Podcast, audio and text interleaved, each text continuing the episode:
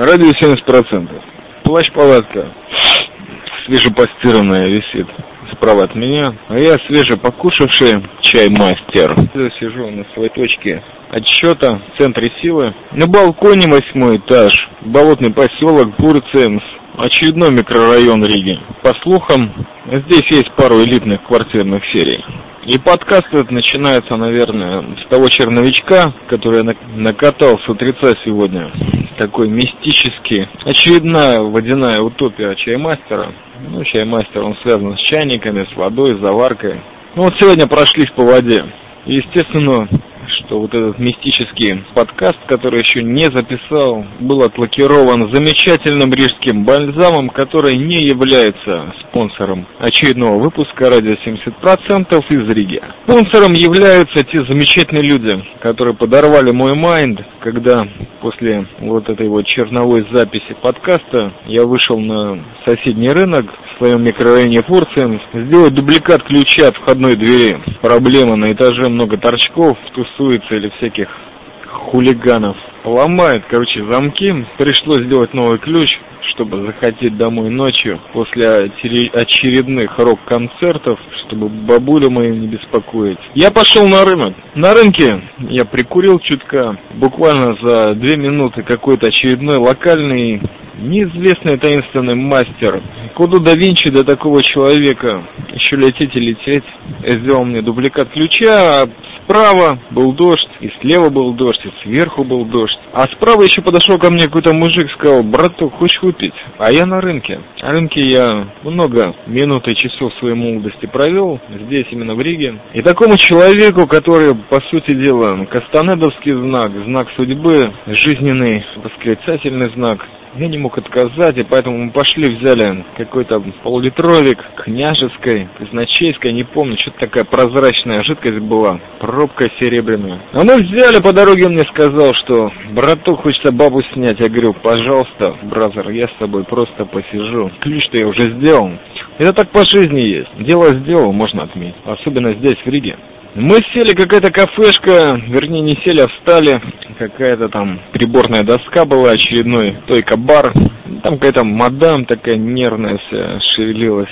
Я говорю бразеру, давай возьмем чего-нибудь, что ты там хочешь закусить, я могу в частяк. Не, в частяк ломить. Нет, по сути дела, бразер работал где-то на ближайшей бензоколонке, вышел так расслабиться, и поэтому взял какую-то закуску, я, она говорит там что-то, что вы хотите, ребята? А взгляд такой, отвратительный, бесцветный. Буфетчица, одним словом, совок остался, хоть это и независимая Евролатвия. На рынке все тоже, все те же реликты и раритеты. Я смотрю в ее взгляд и говорю, что-нибудь кроме свинины, ё-моё. Мясо по-французски. Ну, давай свое мясо ее. Давай, мы сели с бразером а он говорит, слышь, что, говорит, что тут творится вообще, говорит, закуску не взяли. А справа от нас сидели две женщины какие-то такие среднего бальзаковского возраста, и он говорит, опа, и сразу на их стол налетел, налетел, красиво так, что-то начал по-человечески говорить. В конечном итоге они там отнекивались, в конце концов, пересели за наш столик. Он пошел, говорит, мы водяру-то не взяли, Димон. Я говорю, не взяли, ну возьми там что, у меня же по нулям весь налик. Я водяру взял за свой счет, пол-литру. Ну, ну, мы, короче, пересели, там, перенес сюда тару, там, какие-то французские мяса.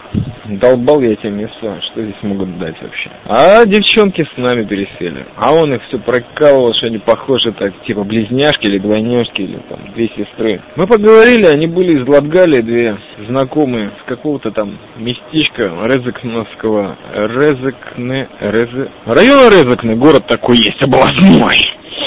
Вот, они оттуда были. И там что-то по горе строителями работают, малярами тут. Как раз по соседству в районе на улице Стерну работали, что-то красили сейчас. Что у нас сегодня, понедельник что ли? Ну вот понедельник у них выходной был. Ну мы так засели там, братуха что-то все про секс давил.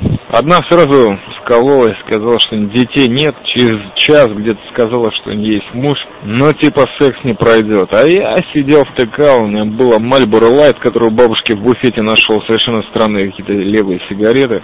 Докурил, я вообще с Израиля такую привычку имею, не люблю докуривать пачку один. Всегда ли с братвой поделюсь или со случайными счастливчиками. Не могу так в голяк, знаете, эгоцентрично курить папиросы, сигареты.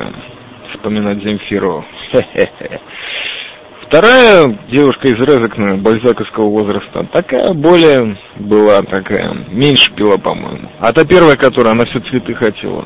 Все цветы хотела, я сказал, все будет cool, будут цветы. Если женщина хочет, если женщина просит, все будет. Это же чаймастер. Но чаймастер остался на балконе, а там я был Димон. И там во мне пробили грузчика.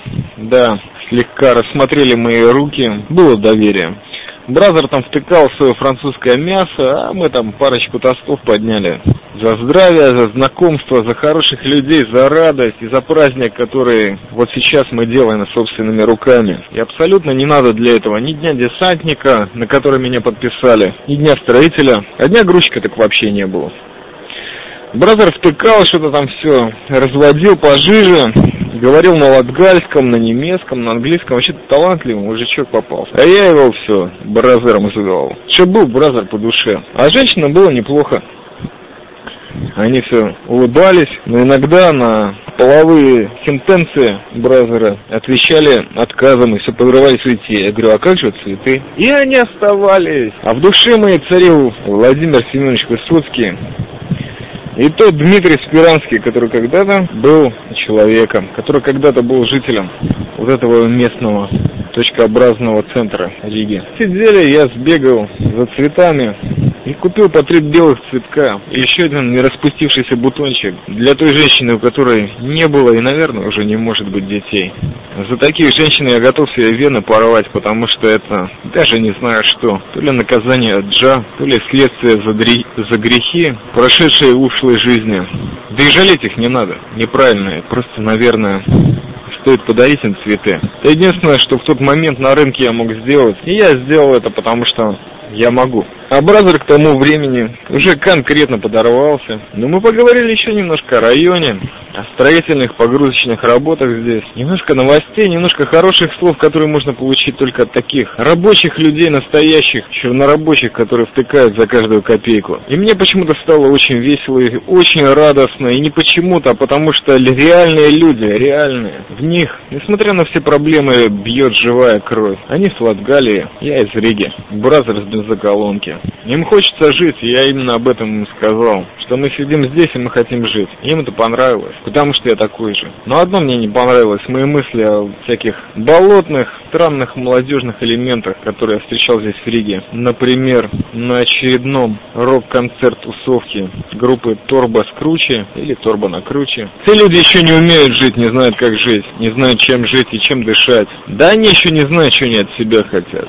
А я-то знаю. По крайней мере, вот в этот данный момент. Тем более, что тучи, дождливая погода с утра разошлись, вышло солнце. И было очень приятно дышать и сидеть вот с этими замечательными человеческими элементами, класснейшим, первейшего сорта мясом, который умеют, если не думать, то чувствовать. И я умею чувствовать немножечко, наверное, только вместе с ними. А потом я поперся домой, Дома меня ждал холодный суп, окрошка, изготовленный золотыми ручками моей бабули Ларисы Михайловны. И мы опять вспомнили немножко прошлое, закусив его черным латвийским хлебом прекрасным ржаным. И тут я получил бомбу прямо в лоб, 7,62 миллиметра между глаз. Оказывается, мой прадед, ее отец родной, он не просто умер, а повесился. И вот это я услышал, наверное, просто услышал, первый раз. Но так как я был подготовлен моим раскрытием Майда на рынке, я воспринял это как очередную новость. С Ближнего Востока, с Дальнего, с Латвийской Республики, да неважно. Это все в прошлом. Ну просто, наверное, немножко обидно, что такой железный прадед, хозяйственник, чувак, прошедший ГУЛАГ, ушел вот именно так. Да еще, к сожалению, из-за какой-то козы.